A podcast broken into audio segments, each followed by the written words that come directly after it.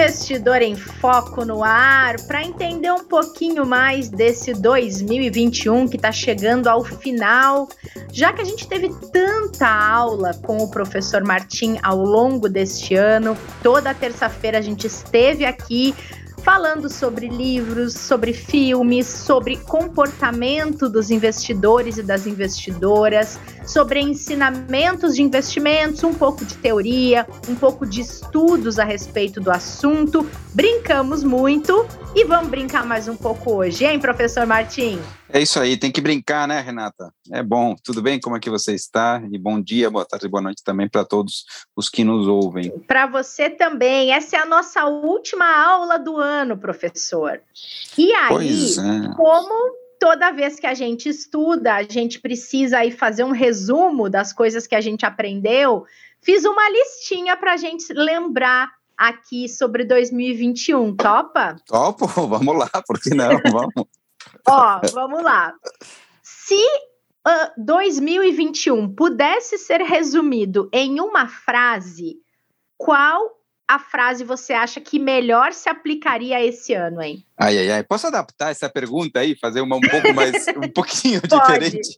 Pode ser. Pode. Porque resumir 2020, cara, precisa ser, precisa ser um gênio para resumir 2020 em, em, uma, em, uma, em uma frase, tá? Mas 21, eu posso dizer, professor, qual... já está querendo 2021. resumir os dois.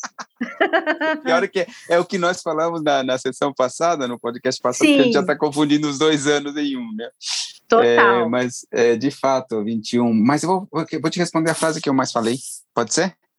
Que acho claro, que foi é, que a diversificação é o jeito mais inteligente de assumir riscos, né? A frase que se contrapõe àquela visão é, dos ovos, né? De todos os ovos na mesma cesta, que eu não gosto, né?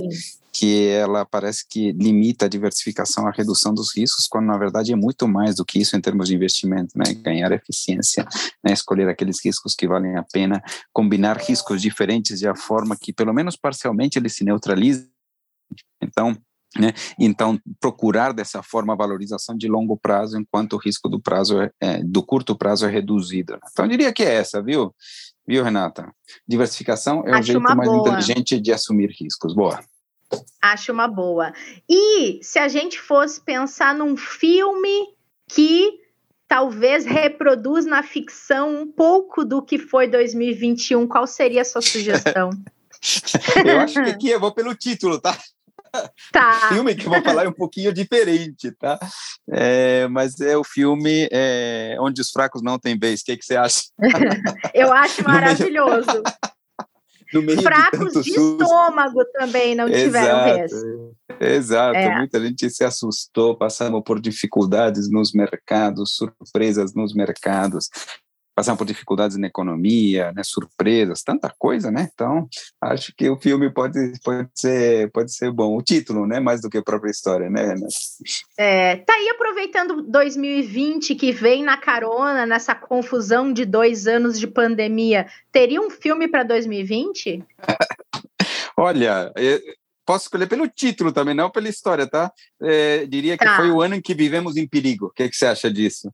O ano acho em que vivemos em perigo. Eu acho que foi mesmo. A história é diferente, que é de um jornalista ali, né? Alguma coisa, mas enfim, o título eu acho que é interessante, combina assim com 2020. Eu acho, eu acho que combina sim. Até porque a gente é, viveu em perigo diante da pandemia, a gente viveu em perigo diante do mercado nos momentos Exato. de incerteza, né, professor? Exato, eu acho que é exatamente isso, né? Todo mundo em perigo, ficando em, do ano de 2020 muito mais recluso até do que 21. Hoje a gente não está, né? Diversos países estão adotando, adotando novas medidas de restrição com, com a questão da variante Ômicron, mas 2020 foi um ano de, de, de muita atenção, de entender como eram as coisas, né? De, de lockdowns mais fortes aqui no Brasil, né, com os mercados com aquelas oscilações fortíssimas, com a série, é, série de circuit breakers, né? Que nós tivemos ali naquele né, no início da pandemia. Então foi um ano difícil mesmo. Então acho que o ano que vivemos em perigo é, combina bastante sim com 2020. Boa. Agora, um assunto que eu sei que você gosta. Se 2021 tivesse uma trilha sonora, qual ela seria? Tem uma música que eu gostava e que acho que combina assim e que traz um tom de esperança, tá, Renata? Que é The hum. Final Countdown. The Final Countdown, né? Tipo, a, a, a contagem final, né? Pro fim, né? O fim de tudo isso, né? Acho que estamos nos preparando. Vamos torcer aqui para a Omicron não, não, não complicar essa história. Acho que não vai complicar, né? E, e aí então seria a contagem final, né? The final countdown. O que, que você acha, Renata, disso? Eu acho uma boa, professor, e acho também que uma ópera bem dramática combinaria com 2021, viu? Pensando nos mercados. também. Pode é? ser mesmo, viu? Eu combino com você também, concordo com você também, Renata. Acho que alguma ópera bem dramática é, podia ir bem também, viu? Podia ir bem também. Tem uma, Bom, uma que não é uma ah, ópera, é uma ah. opereta, né? Que acho que é com ela eu abro até meu, meu livro, que é o que é o Carmina Burana, né? Que é o primeira, a primeira, o primeiro trecho dele, né? Ele abre em latim, né? Falando sobre a roda da fortuna, né? E como hum. o acaso interfere nas coisas, né? Então chama Fortuna Imperatrix Mundi, né? Que fala exatamente é, disso. Se você me permite, até posso ler exatamente a tradução do início de Carmina Burana. Tá fácil claro. aqui. Tá fácil aqui meu livro aqui, ó. Ó, fortuna variável como a lua, sempre cresces ou mínguas, detestável, ora frustras, ora satisfazes com zombaria, os desejo da mente. A pobreza e o poder dissolves como o gelo. Então a ideia aqui é essa, essa, esse é o trecho de Carmina Burana na abertura, falando sobre como mudam as coisas, né? Né, como mudam as coisas, como é cíclico, né, fortuna uhum. imperatrix mundi, né, quer dizer que é a fortuna, a sorte, né, a impera, imperatriz, né, digamos assim, é, do mundo, ou seja, como ela determina os destinos. É, hora isso, derrete, né? Exato, exato, é isso mesmo. Sim, Também combinaria, perfeito. viu? Combinaria, né? Também acho. Agora, um assunto que a gente falou muito ao longo desse ano aqui no podcast foram os vieses comportamentais. É essa análise de comportamento que muitas vezes a gente uh, pratica sem perceber e que interfere, em muitos casos, na maneira como a gente lida com o nosso dinheiro, né? Você acha que teve algum viés predominante ao longo desse ano? Eu acho que teve um, sim. É, é um viés, é, é um viés, na verdade, que, é, que ele surge antes da própria definição de viés, né? Que foi é, descrito por Irving Fisher, que é a questão da money illusion, a ilusão monetária, né, de não uhum. levar em consideração a inflação na hora de ver os resultados é, financeiros ou os resultados econômicos, né, de qualquer de qualquer decisão. É, como a inflação tinha sido relativamente baixa para padrões brasileiros durante muito tempo, muitas pessoas não levavam em consideração, ficavam contentes com retornos nominais nos investimentos, mas nesse ano nós temos inflação de dois dígitos, né? Então, não considerar a inflação é, é algo que pode levar a erro, né? O investidor pode se sentir confortável achando que está ganhando quando não necessariamente está, né? Então, acho que pensar em termos de ganhos reais é algo extremamente importante. Isso significa é, lutar contra esse viés da ilusão monetária, Renata. Boa. Gostei, professor. Acho que é um bom é um bom viés porque é, desde o início do ano a gente falou muito sobre inflação, até quando ela não estava num patamar tão elevado como vai fechar esse ano, né? E de certa maneira ela muitas vezes foi ali a controvérsia da análise do investimento, né? Muitas sim, vezes sim. a gente viu e está vendo hoje um investimento que está percorrendo aí um caminho de alta junto com a taxa Selic, mas que a inflação está derrubando ele para baixo no fim das contas, né? Exato. E essa inflação que é um fenômeno mundial, né? Acho que o Brasil foi pego Sim. talvez de uma forma um pouco mais forte, mas sem dúvida que é um fenômeno mundial. Vamos torcer para que ela de fato comece a ceder, né? O último número do, do IPCA foi foi bom, foi melhor do que as expectativas, foi melhor do que a leitura que tinha sido eh, feita anteriormente. Essa semana temos IPCA 15, né? Vamos ver se ele confirma essa tendência de queda e aí a inflação de fato começa a apontar mais perto das projeções, né? Na, na casa de 5%, que ainda é uma inflação alta, mas é uma inflação que já não afeta tão intensamente como essa de dois dígitos desse ano, né, Renata? É, é verdade.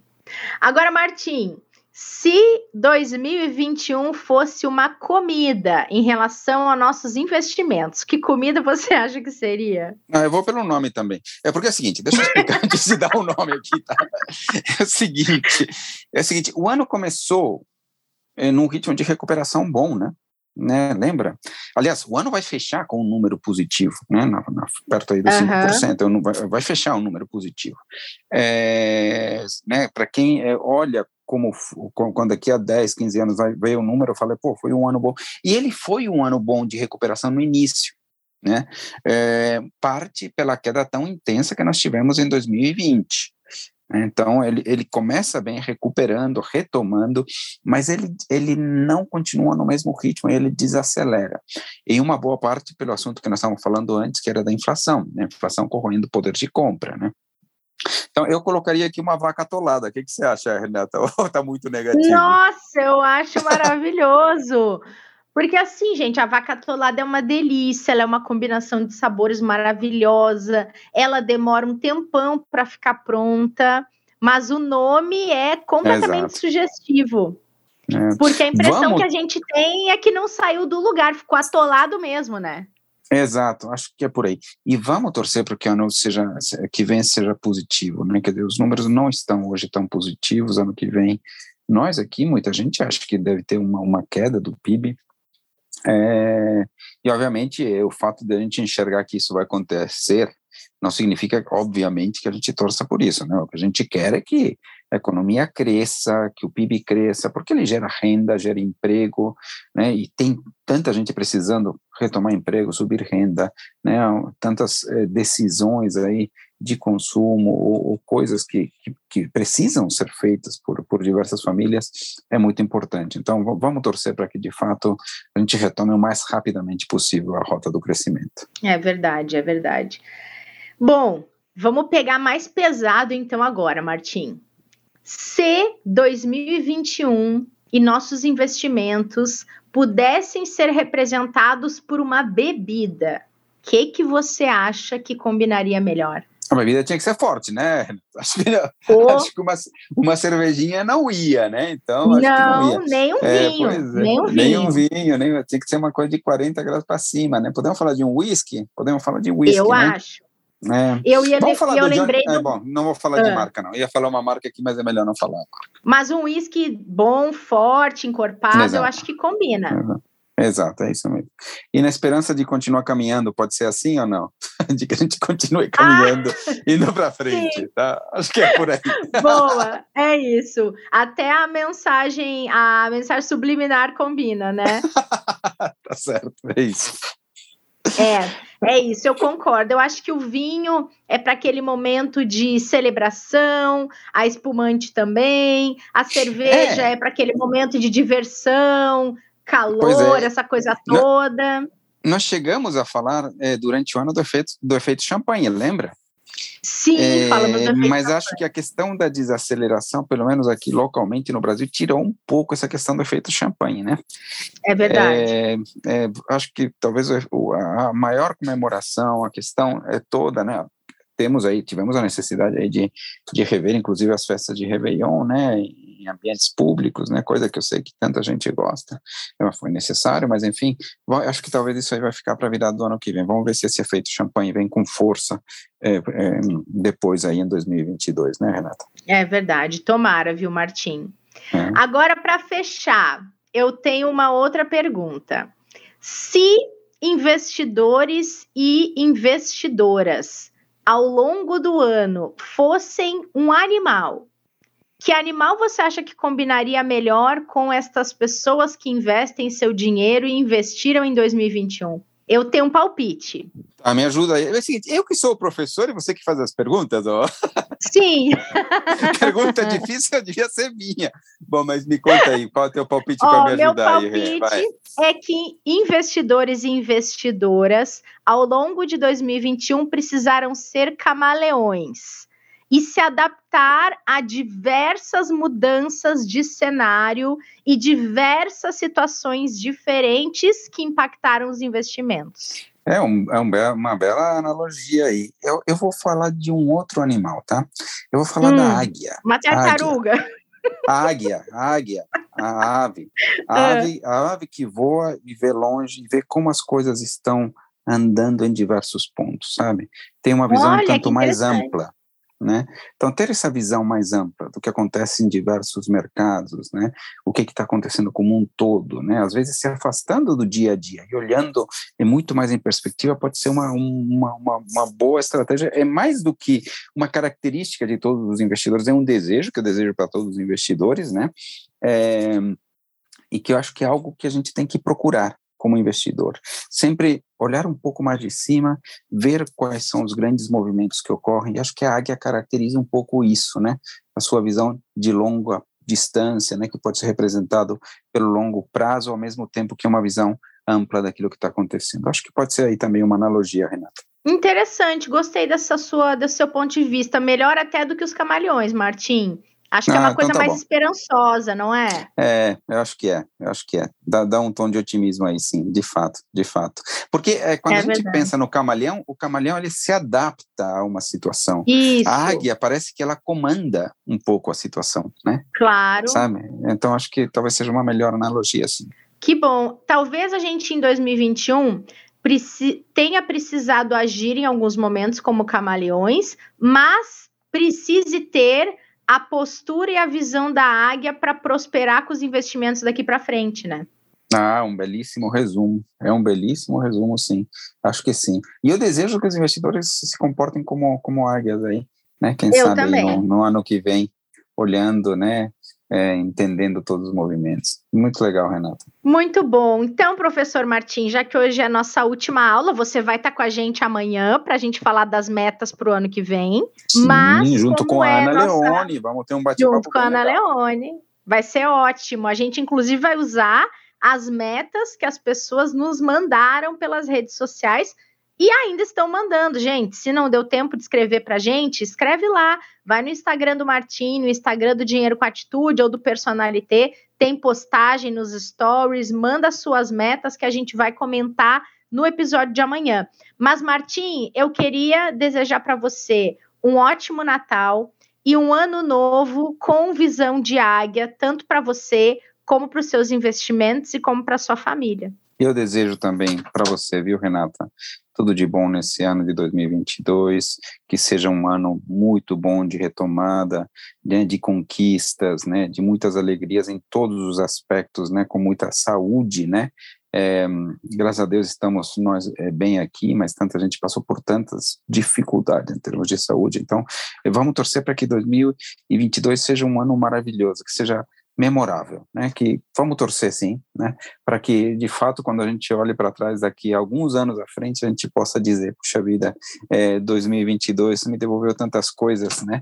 Que eu uhum. achei que tinha uhum. perdido ou que não pude realizar entre 2020 e 2021. Tomara que seja alguma coisa nesse sentido, que seja de fato um, um ano para abrir garrafas de champanhe simbolicamente ou fisicamente para quem puder, mas o importante aí desse símbolo da champanhe é a possibilidade de comemorar, né, um ano de recuperação, um ano de retomada. Vamos torcer, né, Renata? Vamos sim, professor. Muito obrigada. A gente se encontra amanhã e espero todo mundo que acompanhou esse episódio também para fechar o ano aqui com a gente no Investidor em Foco falando das metas para 2022. Então, obrigada a todo mundo pela audiência hoje. Esperamos vocês no próximo. Até lá! Qual o plano, professor? Toda terça-feira, uma aula nova aqui no Investidor em Foco com o professor Martim Iglesias. Tem conteúdo com base em livro, filme, história, teoria, sempre com bom humor e dicas valiosas de economia comportamental. Tudo para te ajudar a investir melhor. Nosso encontro é na hora do almoço. Anota aí para não se atrasar, hein?